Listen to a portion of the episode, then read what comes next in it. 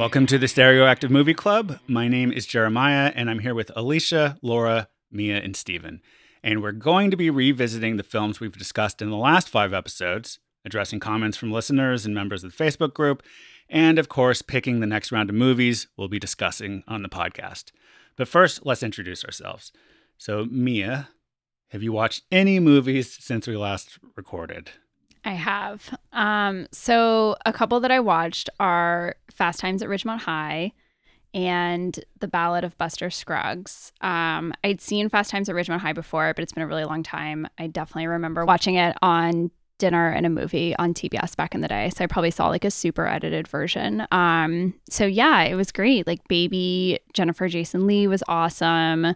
Um, baby Sean Penn, also awesome. So yeah, that was like a fun little trip down memory lane. And then Ballad of Buster Scruggs, I've been on a big like prairie western kick um, pretty much my whole life, but it's flared back up the last like couple weeks. So uh, we watched that. You should get it looked at. I know, right? yeah, it sounded like it was herpes or something.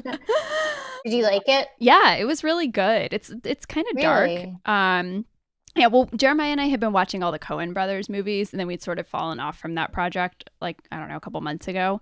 And so this was one of the ones we hadn't gotten to. Um, but yeah, I mean, definitely kind of dark, um, especially the one with Zoe Kazan. I was a little heartbroken about. Um, it's a bunch of short films, basically, in one giant movie, like chapters. Um, so for folks who haven't seen it. But yeah, I definitely recommend it. I think if you like the Coen brothers, you'll like it. If you don't like the Coen brothers, you probably won't like it.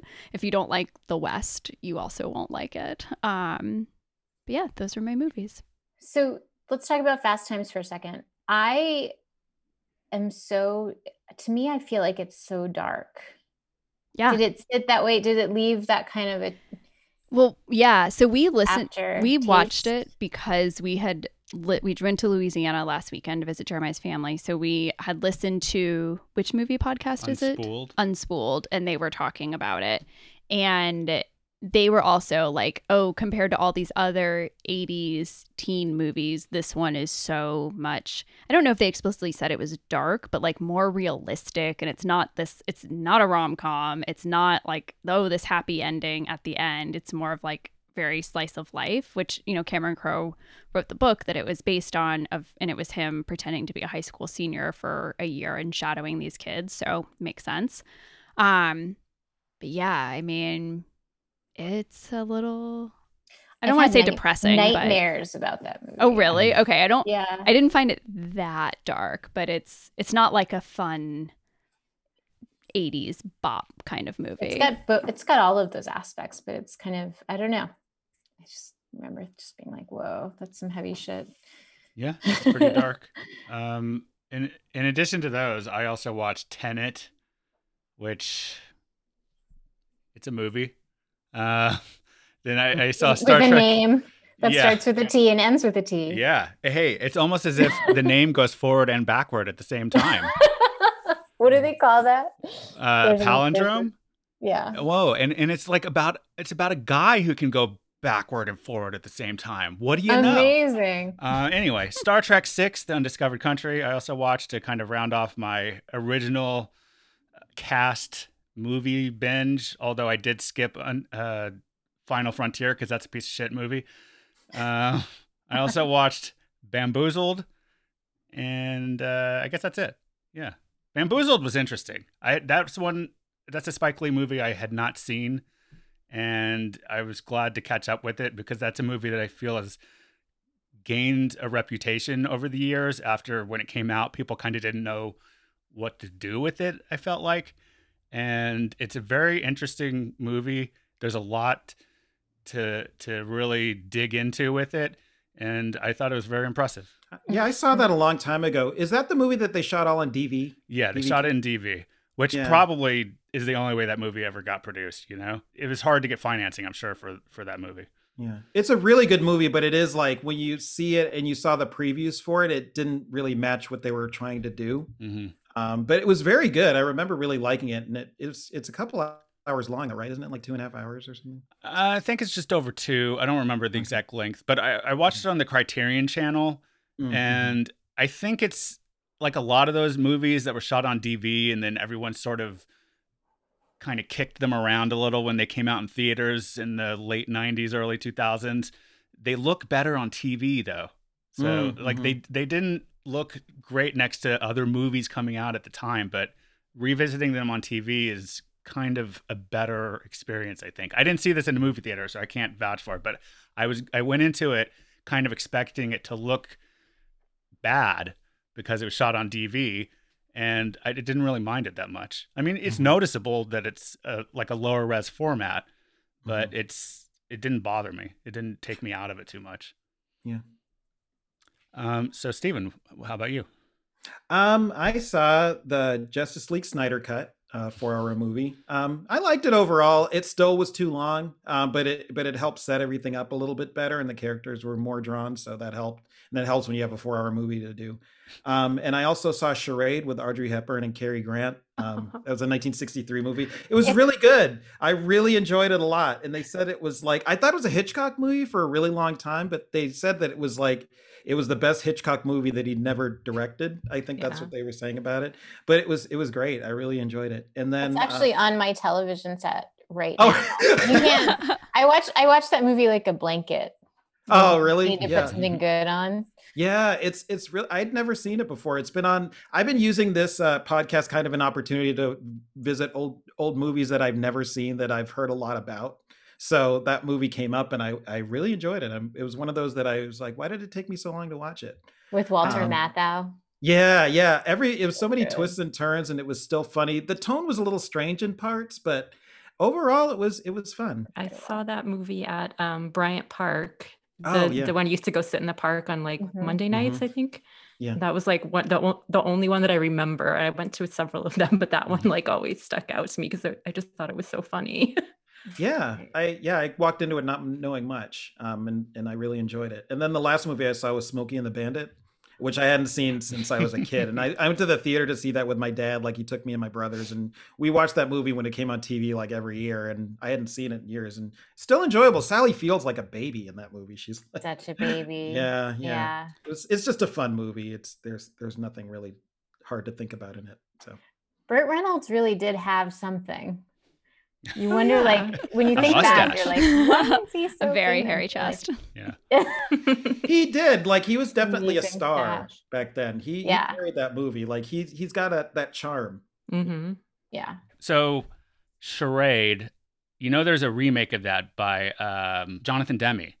Yeah. Oh, I guess With not very Thandie good. Newton. Yeah, It's not. It's called "The It's Truth like- About Charlie." Came out in 2002. Um, Yeah, it's the first of a couple of remakes that he did. Yeah. Because then he did uh, Manchurian Candidate, which is a much better. Film, sure. Yeah, uh, I mean, still not as good as the original, but anyway, that- No. that's out there if you want to avoid it, Steven. okay. I might check it out, but now after hearing that glowing recommendation, I'll, I'll let it die. um, and Alicia, how about you? Um, I watched two movies this week. I watched An American Werewolf in London, which um, I've seen before, but I don't know. I maybe it's one of those that I also like to watch for sentimental reasons, even Mm. though it's very much not a sentimental movie. But um, I think it's just nostalgically kind of fun for me.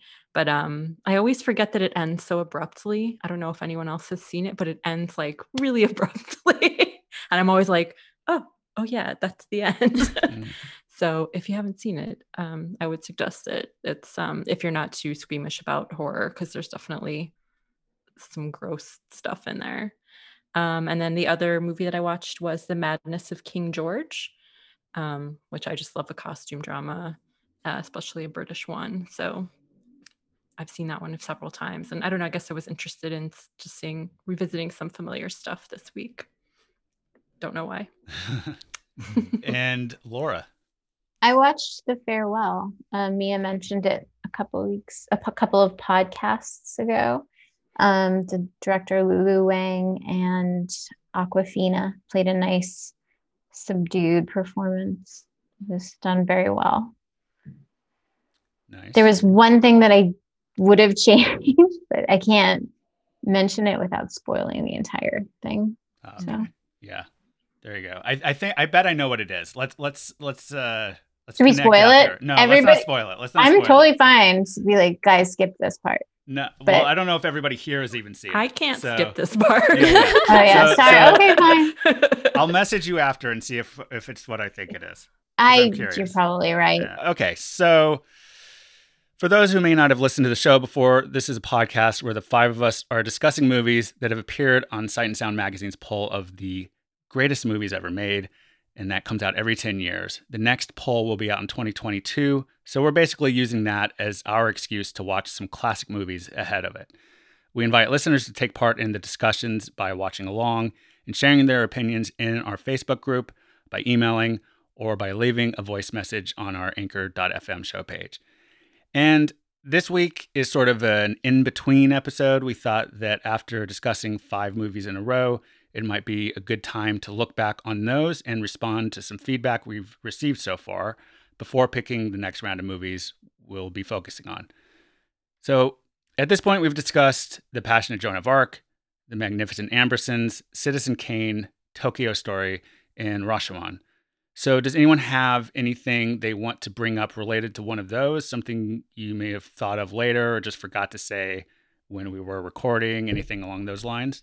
Overall like yeah I, I think that they're all so different movies um but in terms of the one that i was thinking about later was um the magnificent ambersons and how the ending didn't really sandbag any of the critics liking of the movie because i thought the ending was so awful that and it was so tonally off from the rest of the movie that it still was appearing on a lot of different lists and it still does to this day. And for me it almost ruined the movie for me you know so th- that was one of those things that i was i really would like to pick their brains about i thought that was really kind of interesting I agree 100%. That was actually almost word for word what I was going to say. Uh, because the more I thought about the movies we've watched so far, the one the one thing that was really stuck sticking with me was that when I first watched the movie, I was like, okay, this is, you know, good, like whatever. We'd only the only other movie we'd watched was um the Passion of Joan of Arc. But then after we watched Tokyo Story, we watched Citizen Kane, we watched Rashomon, I was like, the Magnificent Ambersons really does not stand up to these other movies, in my opinion. And I, I don't even think it needs to be on this list at all. I think it's just more about the, the, the legend around the movie than the actual movie. the filmmaking Right. Yeah. Well, one thing that kind of stuck with me from our discussion of that movie in the episode was I, I think we were talking about the mother character. Um, I can't remember her name right now, but I think we were like trying to justify why she was acting a certain way. And at some point, Laura said something like, "But that's not in the movie." Yeah. And I was like, "Oh yeah, she's right. That's not it." and I feel like that's kind of hmm along the same lines of what you're saying of like people attribute all this stuff to it that isn't there because they just kind of wonder about what could have been and it is i think so much about the legend of it as opposed to what's actually been available to see as a movie which is kind of a Mhm. shame um because I, I do think like whatever orson welles would have done himself would have been better probably but it's not what exists so I, I Mhm. kind of agree with you that that the movie probably doesn't deserve as the thing that exists to to be on the list. And I don't think it's been on the list for a while now. I'd have to say, I since we don't know the Orson Welles cut or Right. what his original theory is, as I said in when we talked about it, I don't know if, if his version would have been better or just more drawn out and just more melodrama. Mhm. I, But I really we'll never know. We'll never we'll, know. We'll never know. So it's kind of not worth even. I don't want to say it's not worth discussing, but but because we don't know, it is almost kind of not worth discussing because we just don't know. Yeah, I, I so agree. then let's just not discuss it. well, I, I just conversation This podcast over. is over. That's not what I meant. But I I just wanted to say one last thing about it. I really do think that this is probably one of those things that you can just chalk up to.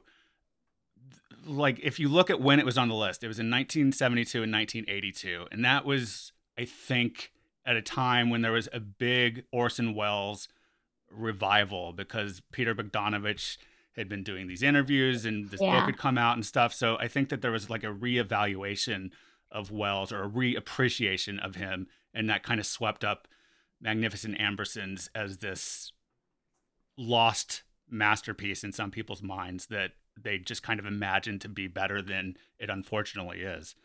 Um, but Mm. yeah, Laura might also be right that maybe it just would have sucked anyway. I don't know. Just my. Yeah. but- Yeah, my feeling was if it had just kind of ended with the son like in that room where everybody forgot about him, that would have been like a sad ending, but it would have been a better ending. I feel like it just just the the happy ending at the end or like, oh yeah, it's all hopeful, but it all seemed to happen off screen.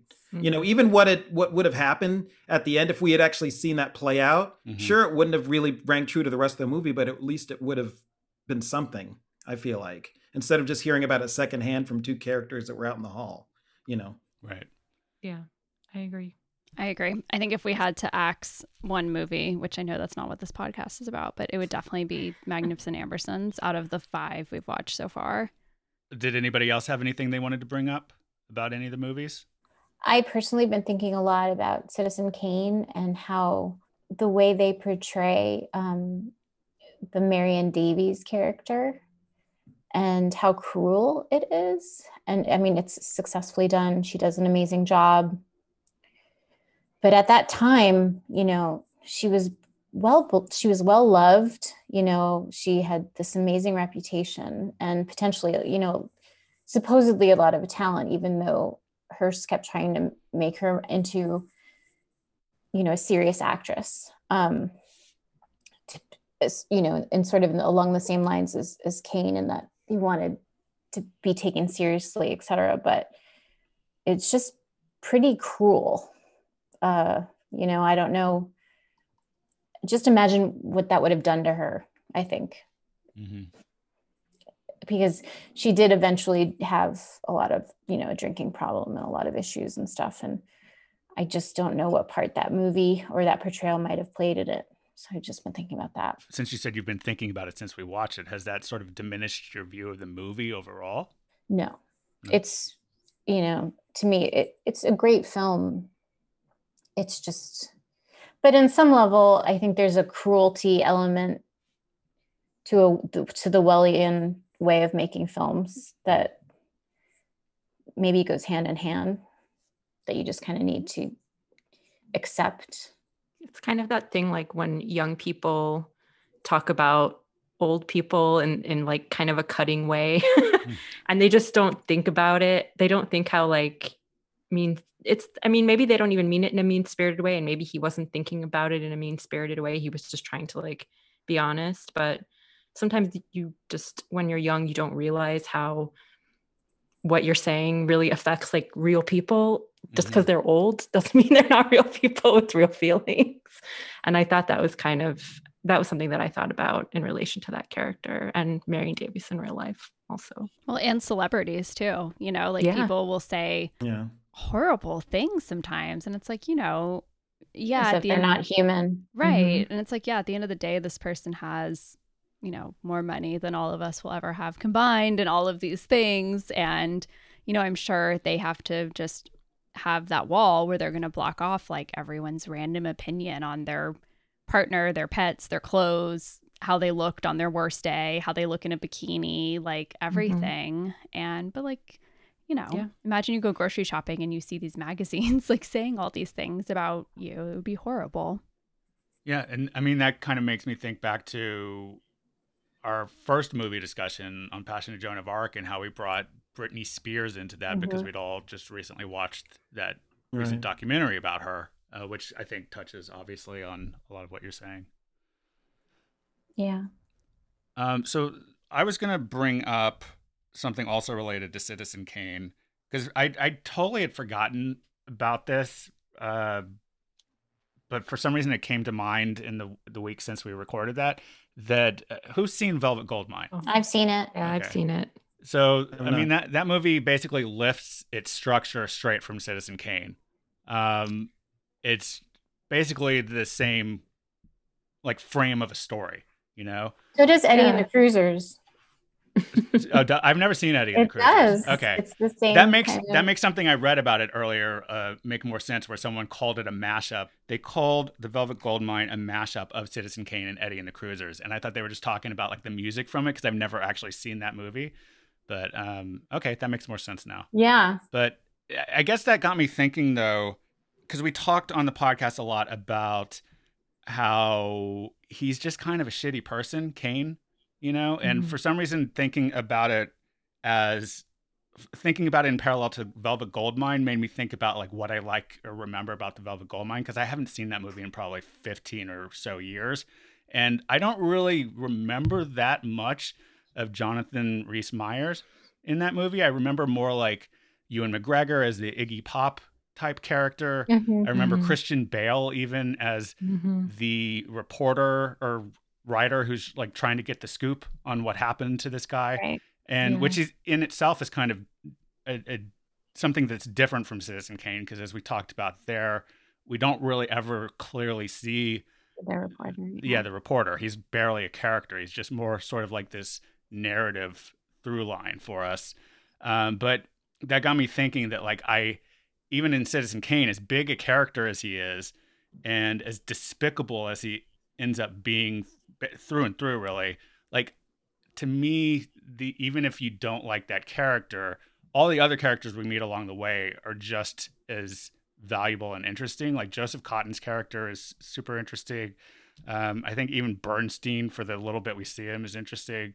And then Marion, uh, the Marion Davies character, uh, is is probably the most developed of the of the lot. I, I would say, um, and I I don't know. It just got me thinking about that. Is that he's almost like sort of half a MacGuffin of just like trying to get you to all these other places and other people to to view.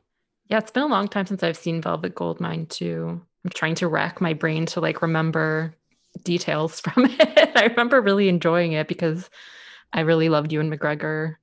Um, just in general. That's the only reason I even saw the Star Wars prequel movies because I love Ewan McGregor.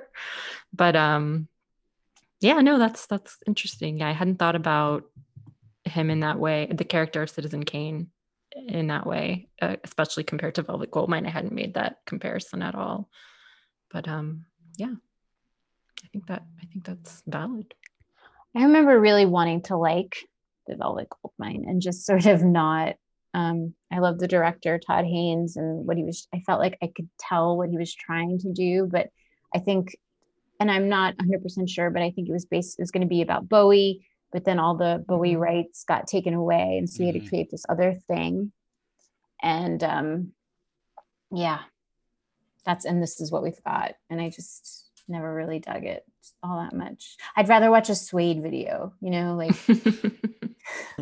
like Metal Mickey, and hang out with that. Right. Well, I, that's my understanding too, though, is that he wanted to make a Bowie movie and then couldn't get the rights, or I don't know if he had them and then lost them, or, or he just never was able to get them, but Right. went this way instead. And I think there were threatened lawsuits anyway because he's like, "You're obviously making a movie about me without making a movie about me." Mhm. Um, anyway, so it's, it seems like it's the Welles movies that we have thought about the most. Maybe then I don't know. Interesting. yeah. Well, I, I, I- how about we just go around and just like say that I because I would think that for me personally, even though like I brought up Citizen Kane and we talked about it here, the movie that I've thought most about is probably Tokyo Story, and I don't know if that's because it was the one that was new to me out of the bunch, or just that it was like in some way the it had the most potential for me to like think about because it was new, I guess. So I'm just gonna answer my own question and say that's what it was.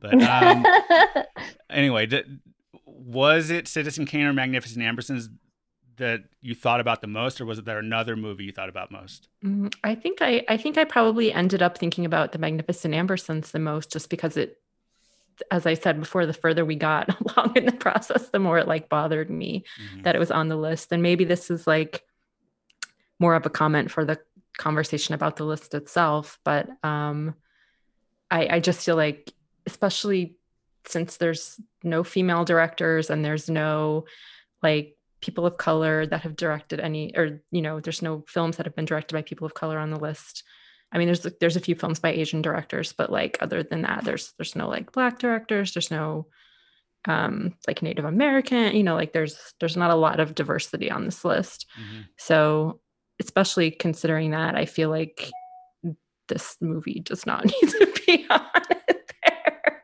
Right.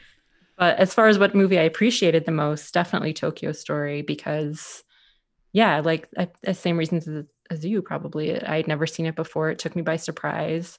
Even like while I was watching it, it took me by surprise, and I really loved it. And it's at the top of my list so far. I'm doing my own ranking um, as we're going through, and Tokyo Story's at the top, and Magnificent Ambersons is definitely at the bottom right now. Gotcha. And uh, Mia, what movie have you thought about the most? I also probably thought about Tokyo Story the most. I think it was so like slow while you're watching it and but it just left me with like so much to really reflect on and think about later. Um and I definitely had similar thoughts to you, Alicia, of when I was thinking about like what would I say about this poll is like I mean, you know, I think I said this in the intro one, but like there's no women, there's an appalling lack of diversity on this. So then when you see like a just not that great movie by a man, I'm like, oh yeah, men have made a lot of bad art and it's held up by directors and critics. um so yeah. Then uh, Laura or Steven, do one of you want to answer that question, or do you feel like you've already hit it? Well, I would say out of the the ones that we'd watched so far, The Magnificent Ambersons was sort of like a question mark, even though I'm the one who actually picked that movie. Um, it just kind of reminds me of those movies that it seems like everybody should like, and it's just on lists just because they're grandfathered in. It's like those Oscar winner movies that you're just like, well, all the parts are there, so it Mhm. should be good, right? And then you sort of watch it and you're like, I guess it's good. But then the more you think about it, the more it just doesn't make sense that it's on these lists.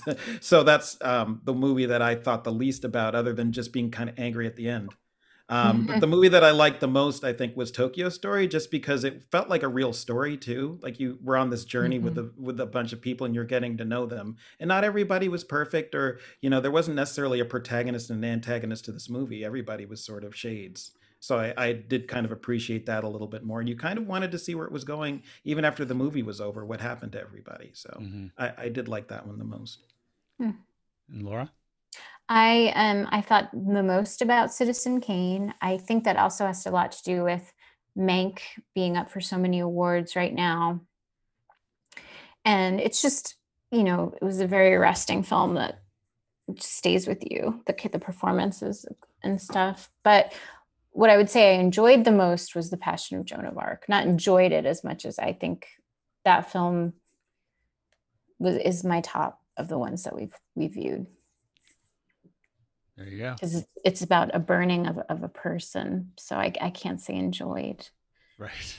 Mm. But, uh, That that was a running theme through that episode, as I Yeah. remember, that we Yeah. kept feeling weird about saying enjoyed or liked or loved or anything. yeah. So now that we have watched these five movies, I'm curious what everyone's thoughts are, and we've kind of already started to get to, into this uh, on the whole Sight and Sound poll. Um, has watching these films given you any appreciation for it, or it sounds like more the opposite in some cases, maybe, or maybe I'm overgeneralizing there. Is there oh. anything you're hoping for from the films on the list as we continue to move forward and watch more, or is it too soon to tell? And Alicia, do you want to start us off since you kind of already got the ball rolling a little bit ago? yeah, my biggest complaint with the list is something we already talked about the lack of diversity on there. And I think there's a few movies that, like Steven said, are just kind of grandfathered in. And I was thinking about this earlier today. I think there's, although there's definitely something to be said for originating something or being the first movie to do something. Um, if somebody did it better later, Mm. I'd rather watch that. You know, I mean, I'd rather I'd rather see some somebody that did it better be on like the list because I'd rather see like the more entertaining, the more thought provoking, whatever it may be version than just necessarily the first. Um, not that I think any of the movies that we watched, other than the Magnificent Ambersons, has been like bad so far. And even the Magnificent Ambersons, I don't think it's like outright bad. I think um yeah, it just suffer it just suffers from the ending and then and then it's just kind of on there just because of reputation. So I think it's just kind of a stodgy list. Right. So I I forgot to mention that I was actually trying to advocate for taking Citizen Kane off the list and putting Velvet Goldmine on. So it sounds like you're behind hundred percent, Okay, definitely. gotcha, they gotcha. perfected the form. okay. Um, and Mia, how about you? Yeah, I mean, I think stodgy is definitely the word I would use. I'm curious to see if my opinion changes as we get into more newer movies. Um, Mhm. because I think all these movies, like, what was the newest of the movie that we watched? Oh, that's a good question. It, I, I think it was Tokyo Story, Right, which yeah, was was what that 1954 52? 53. 53 okay Yeah. so i mean we haven't we didn't watch a single movie from the last 70 years and i know there's no movies there's no movies from this century on the list i believe and no the last from film was on there from 1980. 1980 yeah so i think overall you know i certainly hope when they do the poll again next year that there's some movies from the last 40 years on there and that some of the maybe older ones that are more on there because of the story or or not the story like the story around the movie i meant not the Mhm. story in the Mhm. movie um are bumped down or off um you know i certainly hope that there's more diversity in the stories that are told and in the people who are making those movies Laura, how about you? Um, it's definitely given me a huge appreciation for the list and learning from it. And I mean, it's flawed. Anything, it, there's obviously, it definitely needs more diversity. All that stuff you guys are saying is 100% true. But the fact that I'm getting to see these films, um, I just think anyone who really cares about film should understand, like Rashomon. I didn't enjoy it, but it has launched you know a thousand movies. Um, so many different you know tv shows have taken the form. All these things have come from it. So it's good for someone like me who cares about you know and i not to say that you guys don't i'm not saying that. I'm just it's it's just i really appreciate sitting down watching it having it in context for the time of when it came out what it was up against and how it was received what happened i'm enjoying that aspect a lot Steven, how about you? Uh, most of these movies I haven't seen, but I have heard of. I've heard of a lot of them, and they're on the list for a reason because they are movies that were crafted in a deliberate in a deliberate manner. Um, and so every movie I've seen, whether I've liked it or not, it was done with care. Like they they really did structure a story, and they tried to have a point of view. Mhm. Um, and you you know if you have a doubt for that, just watch kind of any movie that you see like on TBS that was made, or a movie you see on an airplane and a lot of those movies are just sort of like they're kind of are there but at least these movies you can talk about and you kind of have an opinion on even if you liked it or not it's still something that you know was crafted well so i i am enjoying the list and it's also caused me to kind of look at other movies that are around that time period just to see you know the differences between some of the movies that were made. Like even if your movie was made in 1954 they're not all going to be like tokyo story or 53 are not going to be like tokyo story. So um, it's just interesting to see like what kind of rose to the top for that specific year even. Mhm. um, so, so i you know i i am enjoying the list even though it's some of the movies i wouldn't have necessarily chosen um, but i am getting a lot out of it and i'm also looking forward to seeing a color movie because we haven't seen one in color yet so That's true. I hadn't thought about that. Yeah, I, I do think it's worth pointing out uh, that Magnificent Ambersons, which has gotten the most flack in this episode, hasn't like again. I, I I know I said it before, but it hasn't been on the list in close to forty years now. The others have been. Um, so those ones have, have been in the top ten uh, in 2012. Uh, I think all the other ones. Well, Rashomon was on the director's list, but not the critics list. So I think that's worth recognizing that the four of the five movies we watched so far are still considered like classics pretty universally and have been on the list recently as uh, you know in the most recent one of these 10 year lists but that i think that gets to something for me i like that this thing is supposed to be a time capsule of of what is influential or considered influential every 10 years. I think that it has gotten stodgy and that was that's kind of one of the things that's kind of ironically drawn me to it because i'm like why do they keep putting these same fucking movies on here all the time? There's been other movies that have come out since raging bull which is the movie that laura alluded to from 1980, yeah. that's uh-huh. the the most recent movie that has made it into the top 10 of the Sight and Sound poll. There's other movies more recent than that that have been included in the longer form of it that you can look up. But in the top 10, um, 1980 is the most recent movie. And that's kind of bizarre and crazy and just shows, I think, a problem with critics sometimes that they get sort of caught up in in in sort of maintaining an idea rather than advancing it. And i'm really hope that like a lot of what's happened in recent years culturally um, is going to affect that. Because we've seen these conversations starting to happen like with the academy awards to some degree. I would argue not enough but it's at least good that they're making motions towards that of like inviting more people in. And there's been a lot more discussion of building diversity in filmmaking both in front of and behind the camera and going back to the oscars just because it's a very visible marker of it there's been more people nominated in the big categories like we have the first muslim actor being nominated for an academy award this year we have several um, actors Lead of- actor. Lead of actor. lead actor. Yes, Yeah. you're right. Lead actor. We have several people who are Asian who were nominated, and I don't I don't think that that's happened before to this degree. So I, I do think that there's motion in the the right way. It's never fast enough, but again, like that's why I've always been sort of drawn to paying attention to this stupid list that comes out every ten years because I love it, even though it's kind of dumb at the same time.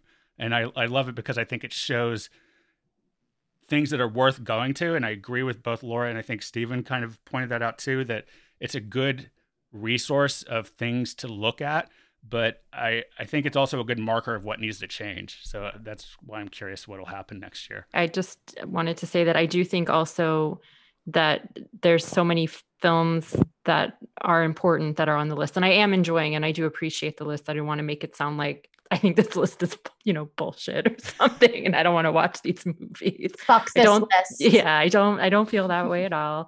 I just think it, you know, it, I just think it needs some tweaks, but also it, it's a good thing to keep in mind that like women and and people of color like in in the era when movies were first being made probably the first 70 years of filmmaking were not being given the opportunities to make these movies. So that's probably another reason why they're not represented on the list. First, let me say, Steven, I take deep offense at your offense of plain movies. So I just want to put that in there.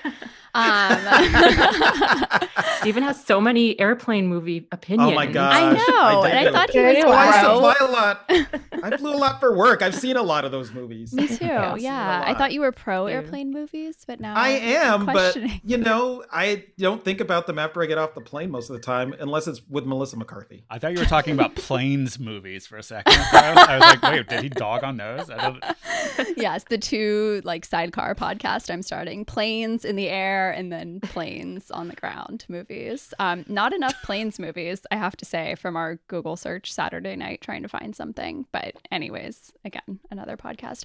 What I would say is I liked what you said, Jeremiah, about this list being a time capsule because I think it does show like it's a snapshot of every 10 years in a way that other best list I think tend to just like change. And yeah, I'm sure you could go back and look at what the older one was, but it's more like, oh, the top 100 movies gets updated, not as much like every 10 years.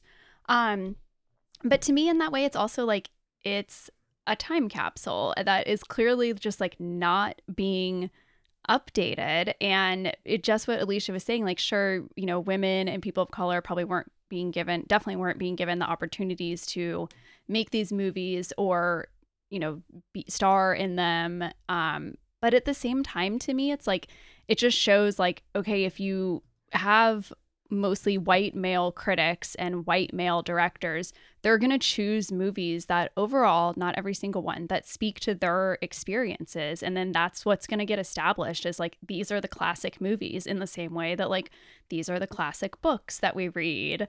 Yeah. um you know i'd be curious if any movies on this list pass the bechdel test of like centering a woman's story not in relation to a man. And maybe they do. I don't know. Obviously i haven't watched all of them. Um but yeah so just to me i think it's like good. I'm glad that the list is here. I certainly hope it's like very updated if with the next one. But at the same time, I guess just to me, it's like worth like taking this with like a grain of salt of like, these are people that we've given this position of like authority and power to and asked to make a list. But I'd be curious to see a list that is entirely composed of like, or at least is more representative of women and directors of color and see what they come up with as their version of the sight and sound poll. Because I bet it would be different. To the critics' point, I think that's the important thing here is because this started as a critics poll. The directors poll has only been done the last three times they've done it. And I really do hope that they invite more uh, diverse critics to participate in the poll this time around. Because uh, there's, I, I, I, do think that that's another part of the discussion that's happened in recent years as far as movies are concerned, is that in addition to people needing to be employed in front of and behind the cameras, there need to be critical voices who can lift things up, like you're saying. That that has been part of the discussion in culture. So it'll be interesting to see if Sight and Sound sort of acknowledges that and actually does something about it, and hopefully makes their list a little more relevant. Because like I really do think it's stupid that Raging Bull is the most recent movie. Like it's so dumb. I wouldn't it's say so if it was dumb. Like I, I, I, I, I hate that. Call it dumb. That's another one I don't Call think should it be on dumb. there. It seems. I like the movie. I like Raging It's Bull. just- I like. I it. haven't seen it. I'm not dismissing the movie. I'm dismissing the idea that the most recent movie that they could pick in 2012, the last time they Well, did want- this, was a movie from 1980. I think it's just so, and they got they got a lot of flack for that at the time. So I'm, I'm not like so, like out on a limb here saying this or anything, but like I just think it's so ridiculous. So, that what they were the didn't have something- parameters? Do we know what those are when you when they're choosing these? Yeah, do they have to have a movie that's been like out for 20 or 30 years before they choose it? Like, could they have chosen one from 20? I don't think it matters when the movie came out. Because I, I mean, I remember people talking in 2012 about like, oh, will Mulholland Drive make it in there? Will In the Mood for Love make it in there? And those both made it, I think, to the top 25 or 30, but not into the top 10, and people were disappointed about it. Hmm. I would be curious to see what are the more recent movies that haven't made the top 10 but have made the list. hmm Um, because assuming that those are probably the ones that have the best shot at getting into the top 10, um, or at least advancing higher up on the list. And I think would just maybe also show the direction uh, that the critics and the directors are moving in in terms of what kind of newer movies they're interested in. I would also be curious to know like who are these people? Like what is the gender and racial breakdown of this? Mhm. Um, you know, you were talking about the Oscars, but the Hollywood what is the award that the Hollywood Foreign Press do? Golden Globes. Golden Golden Globes. Globes. Yes. And it's like, okay, they have no black journalists. Like, this is trash. I'm sorry. like, your opinions are not, you're not taking in the full range of like human experience into the people you're asking to vote on these things. Like, it's a Mhm. flawed system. Yeah. and Yeah. To be fair, I, I think this stuff is stuff we can find out. Like they, they, in the most recent round or two, at least, I think, of the poll, they have published critics and directors lists so you can see who they are you can see what they voted for individually and then kind of do the math to see how you ended up with what was actually in the in the aggregate list um, so i do think that's something worth looking into i'm going to go ahead and pitch something to you guys on mic that i can cut out if nobody goes for it. Um, Homework. but I have a feeling you guys are going to be into this. I had the idea when thinking about this that at some point, I think we should get another round or two, at least of these under our belt of like watching some of these and kind of like getting to the bottom of what we think goes into being one of these movies. And then kind of do what you were saying, Mia, of like look at the movies that have almost made it. And also movies that have come out since 2012, because I think there are certainly movies that are probably good enough to really be considered. Um, and maybe do a round where we nominate a movie that we hope will be on the 2022 list that has never been, or or, Yeah, or like say that it has to be something since Raging Bull, or something like oh that. yeah. like I'd be literally, for that. there hasn't been like a new movie in the top 10 on my life in my lifetime on this list. That's crazy. Whoa. Wow. Yeah. Well, how yeah, me neither. to- Me neither. Mia. Me neither. Me neither. I'm sure none of us. I'm sure none of us. Yeah. I'm 25. It's a shame. It's a real shame. How about we get to our listener feedback? So we we do say this every episode, but we don't want this podcast and the five of us to be all that the Stereoactive Movie Club is. It's it's just part of it. But w- what we want it to be is more of an open discussion for people who do just like movies. And it's been great to have some people really take to that idea in our Facebook group. Uh, I think we've all enjoyed both the feedback we've received on the show, but also the conversations that have happened there to some degree, independent of the podcast aspect of things. And we have some questions and comments from people that we wanted to highlight here. I think this one is very relevant. The first one, it kind of has already been touched on earlier in the show and just now in what we were talking about.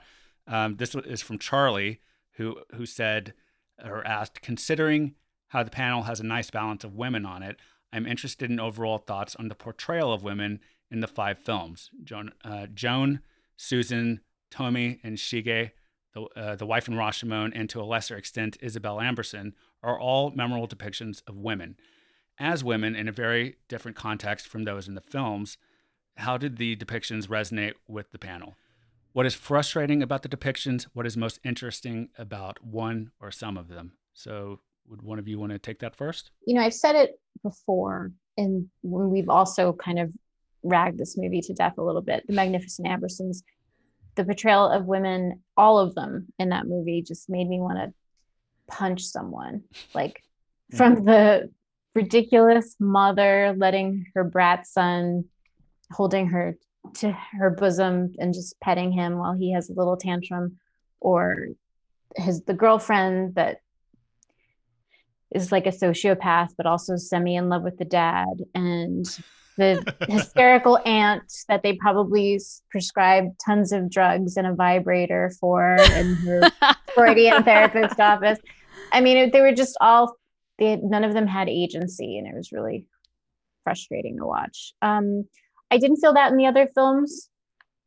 Um, I was struggling with Rashomon just in terms of the act, how the acting was, so that I'm I'm just sort of putting that aside because I think in a way I'm still making sense of that film for myself. I respect it. It, it definitely stands the test of time, but I wouldn't go into the portrayal of women in it because I'm not sure 100% how I feel about it yet.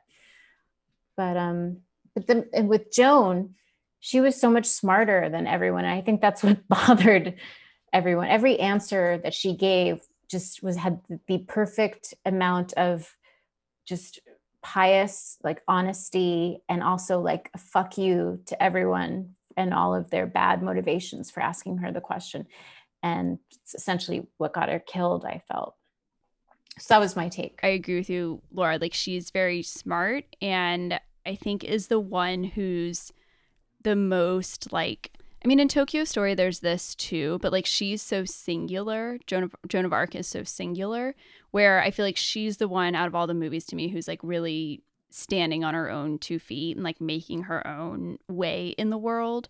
Where the women in Tokyo Story, not that they aren't, especially I think it's Shige, who's the she's the beautician one, mm-hmm. right? Yeah, like she's totally mm-hmm. like I run the show, I wear the pants in my relationship, I'm the boss of this. Like, you know, obviously she's doing it, but she's still part of this like web of her family and the web of her business and web of like the greater society around her.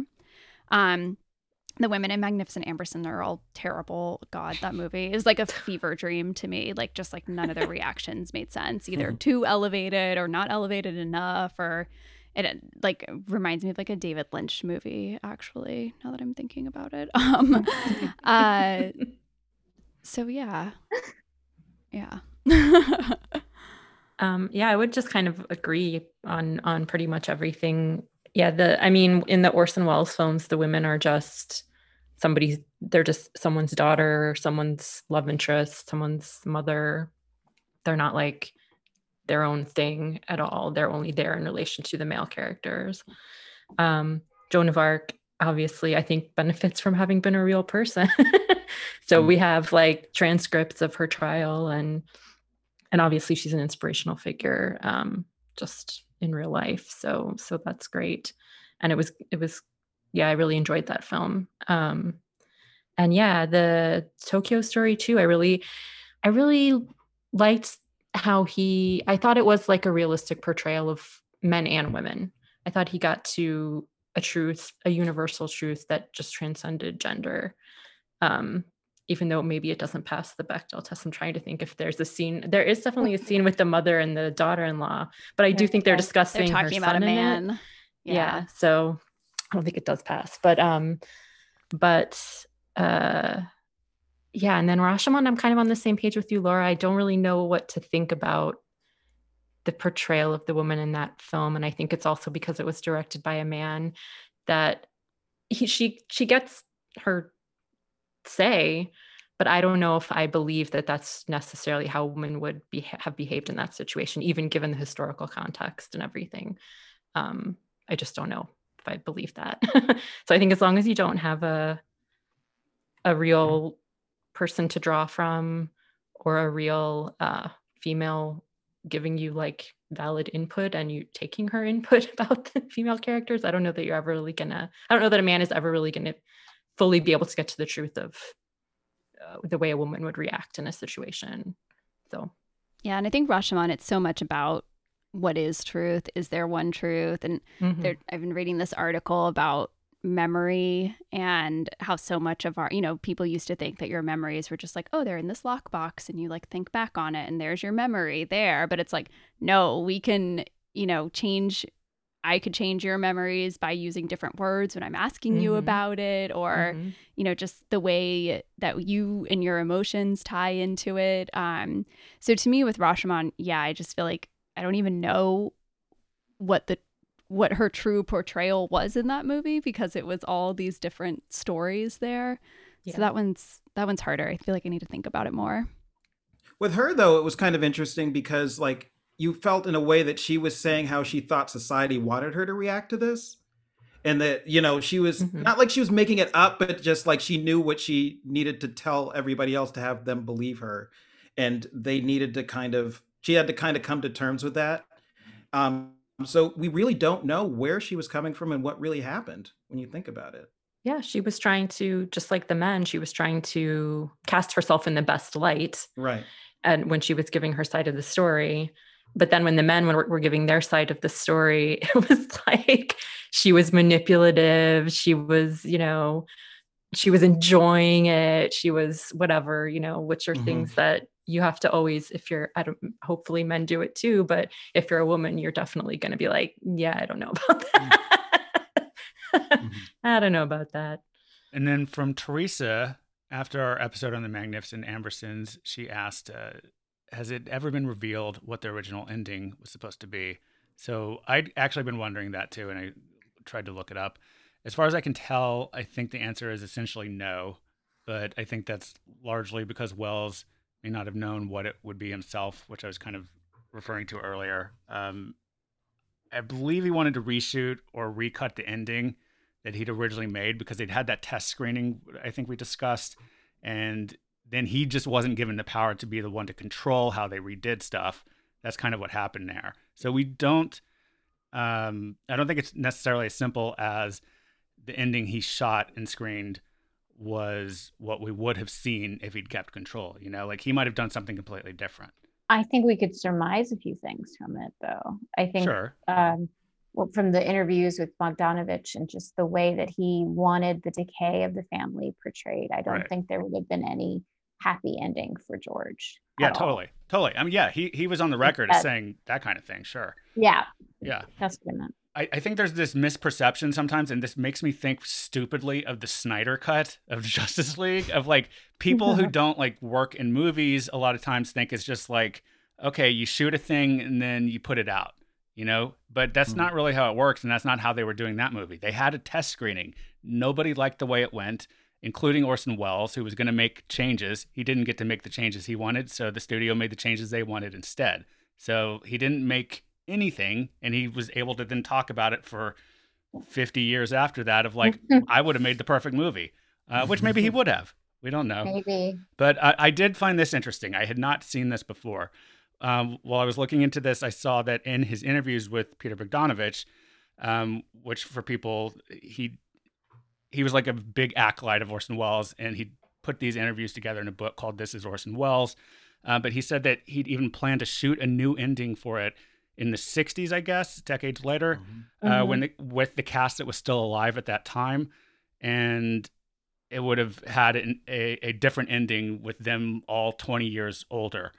and that would have been Joseph Cotten and Baxter, who played that uh, sociopathic daughter that Laura. Right. Just yeah. does not my like- favorite. My favorite part. Yeah, Agnes Moorehead and her vibrator, and Tim Holt, uh, the uh, the shitty son. That, so they would have be all been in this. Linkletter b- before Linkletter's Yeah, totally. I didn't think about that. Um, but yeah, so th- I think that would have been interesting. But apparently, this guy, like, there's someone who was going to buy the movie and let Orson Welles do this, and then he just sort of disappeared. So who knows if this is even real? It could be like one of those Orson Welles drunken, like, He was pretty dreams or batty back then. Yeah. At that point. yeah, totally. Sure. So who knows? I can I can only imagine what the hair would have looked like in a 1960s version of Oh, this, yeah, and yeah. I just don't want to see that. Right, right. To So, say. so what would have been the ending then? I'm so curious. Like, is know. Lucy and her dad? I, that's the only part I have like teased out in my head. They would just be like, this is still creepy, like father, like daddy daughter couple living in some house together. Like, what would George have done? Just been like a lawyer, wah, this whole time or something? Like, what? Does anyone have any ideas about like what this end would have been? no idea. Yeah. no idea. Well, they would have had a kid probably, and maybe the kid would have been a jerk too. No, George would have been in a wheelchair and um, they would have been walking down the street and he, he would be asking for money and all of a sudden he, she'd recognize him and they would fall in love again even though he, she hates him because he's pretty hateable so that's what would happen i think I believe it. yeah I think they definitely would have gotten back together though. yeah totally it was like he'd be selling pencils pretending he's blind it's like trading places would come into it and it would yeah so much would happen There what what if Lucy was like, my dad's gross. This guy is a loser, and just like had you know made her own way in the world and become this like super like the last twenty the twenty minutes of the movie totally passes the Bechdel test, and she's like this like first you know largest company in the world, first female owner or something like that. She got off she the drugs. she wouldn't know how to spell that she could team up with the aunt and they could go into business. They run like the Grace boarding and house. Frankie making and sell sex toys. vibrators. Yeah. exactly Boarding house and vibrators. Yes. Oh my god. applause applause They run the. Barbizon and like all the ladies go there and they're like, here's your room key, no men upstairs, here's your vibrator. All right. Um, and this isn't exactly feedback, but it's something from the Facebook group. Laura, you recently posted about watching both The Seventh Seal and The Seventh Sign. So I'm just curious, did you ever end up watching Bill and Ted's Bogus Journey to complete your trilogy?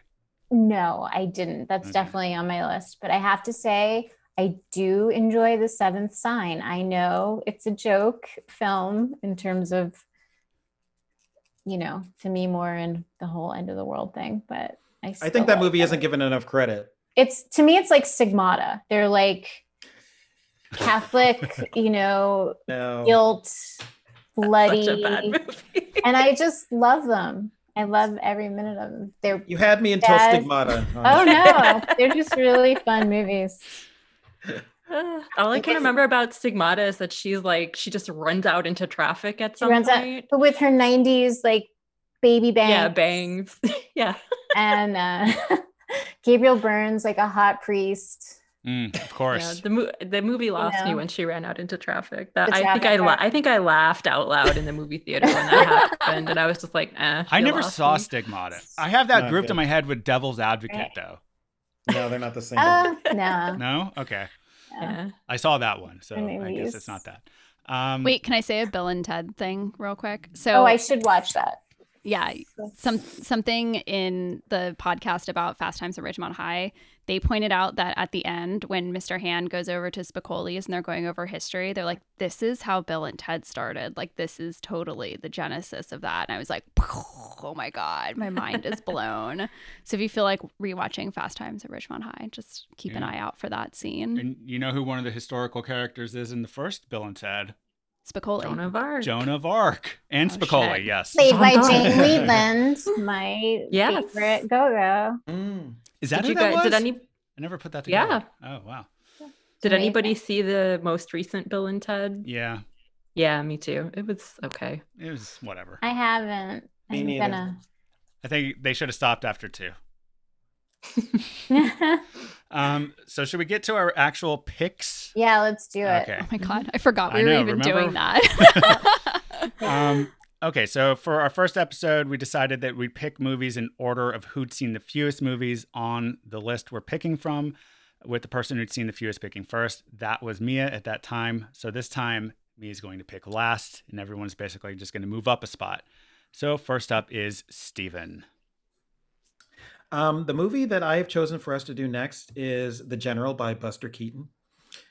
Or starring Buster Keaton, I should say, um, made in 1926. Um, the reason why I picked this movie is because I haven't seen a Buster Keaton movie ever.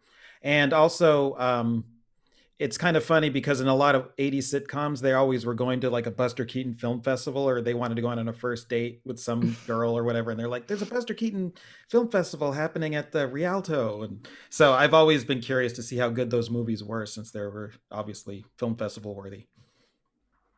Okay, and Laura. Cool. Cool pick, Steven Yeah. I am going to choose The Bicycle Thief because I've never seen it and I'm Italian and I would like to keep my Italian card intact. So we're going to watch that. It's a good reason. Well, it, you know, actually, because um, Alicia's friend Charlie talked about how he did the bicycle thief tour in Italy, Mhm. and it just sounded like such a cool idea. And I Mhm. just never even got around to watching the film, so it's like something that has to change. Okay, and Alicia, how about you? I am choosing L'Avventura, um, which is also an Italian film. It's an Antonioni, and um, I chose it because I've, as far as I know, I don't think I've ever seen anything by Antonioni before. Uh, so I'm interested in it, and the plot sounded interesting to me. So yeah, I'm I'm excited. Okay. Um, I had Bicycle Thieves as a maybe. I was going to pick on the fly. I had three choices here. uh, since we talked so much about like the recency issue, I'm going to pick one of the more recent movies on the list that I haven't seen. It's still from only 1975, though, I think. Uh, Mirror by Andrei Tarkovsky. It's a Russian. Hmm. We're, we're going to be getting esoteric in this round, it looks like. Yeah. Between Alicia's pick and mine, especially. And Mia, what is your pick? Um, so my pick is very on theme, and it is The Godfather. So Ooh. Hey. yeah, Mm. I'm shocked. I was like, oh, someone's totally gonna pick this. Um, so yeah, Godfather one, because on the poll there's Godfather one, Godfather two, and then Godfather parts one and two is also a separate entry. So just Godfather one to keep it straight and simple for Cool. us. Um, so yeah, and I picked this. I've seen this movie before. I love it. Um, it's been a minute since I've watched it though, so excited to see it again, and now excited to just like think about Italy and Italian food for the next several Mhm. weeks. There You know, as Italian American, um, growing up in Queens, I always felt sort of like I was, in a way, cheated out of culture. Um, but it's just, in truth, it's just something very different where food and family has always been part of it. And these, the mob films is also a part of it. You know, it's just, it's interesting how how little I know about Italy and the culture there. And it's just, they're just so separate it'd be interesting to combine the two in this in this round. There we go. Um, and we have a special surprise for our listeners. We invited a friend of all of ours to join us in this upcoming round. Our buddy JPK also picked a movie, and he'll be joining us for an episode where we'll be discussing that pick. So here is a clip of JPK telling us about his pick and why he picked it. Hey, this is JPK, and um, I'm sitting in with the Stereoactive Movie Club, and the film I chose is John Ford's The Searchers. And I guess the reason why I picked this movie is because is this still an important film? Uh, it's a, it's something I think about uh, often, actually, because it's uh, I don't know how relevant it fits in today's world. But yeah, I hope uh yeah. I guess we'll figure it out. I don't know. All right. Um I'll talk to y'all soon. Uh take it easy. Bye. Yeah, I love That's JPK exactly that's so exactly how I thought he was going to do it. That's It's exactly what I perfect. expected. What a great choice. I love it. Yeah, um, I'll have some things to say about that. Me too. it's sort of a planes movie, so that'll be fun. Mm. Sure. Somewhat. And any final thoughts from anyone before we go? I'm glad we're doing a comedy. Yeah. Yeah. true, true. One of my final thoughts is I used to have this joke because um podcasts just all of a sudden blew up and everyone had one and I would make a joke saying, you know, my next tattoo is I don't want to listen to your fucking podcast. But I love doing this so much. And I just I'm such a hypocrite. Like I really enjoyed talking about films with my friends. So It's funny that you say that because I actually had a similar one of my like favorite cartoons I've ever seen is like a couple sit or like a man and a woman sitting in a bar and the man is saying, I'm thinking of stopping a podcast. And I just always like cracks me up so much. But anyway, yeah, I'm also very much enjoying doing this. Yeah, this has been fun. I've enjoyed it a lot too. And I would just like to say, please, please interact with us on the Facebook group. Like, I definitely want to hear more opinions from people. I just want to know what you think. Yeah, ask us questions too. So if Yeah. you feel like, yeah, if there's something that you want to know of us, or you know, mm-hmm. if you have a fun like question about our favorite movie or which movie we hate the most or anything like that, then you know, add it. Yeah. Definitely. I'm curious to know what people think about the Sight and Sound poll too, because obviously we all have our opinions about it, but I'd be curious what the folks out there and on Facebook think. so that's it for this episode of the Stereoactive Movie Club. We do invite you to join us in that Facebook group, and you can also email us at stereoactivemovieclub at gmail.com, or you can send us a voice message on our show page at anchor.fm slash stereoactive movie club. Thanks, everybody. Bye. thanks guys. Thank you. Thank you. This podcast is produced by Stereoactive Media.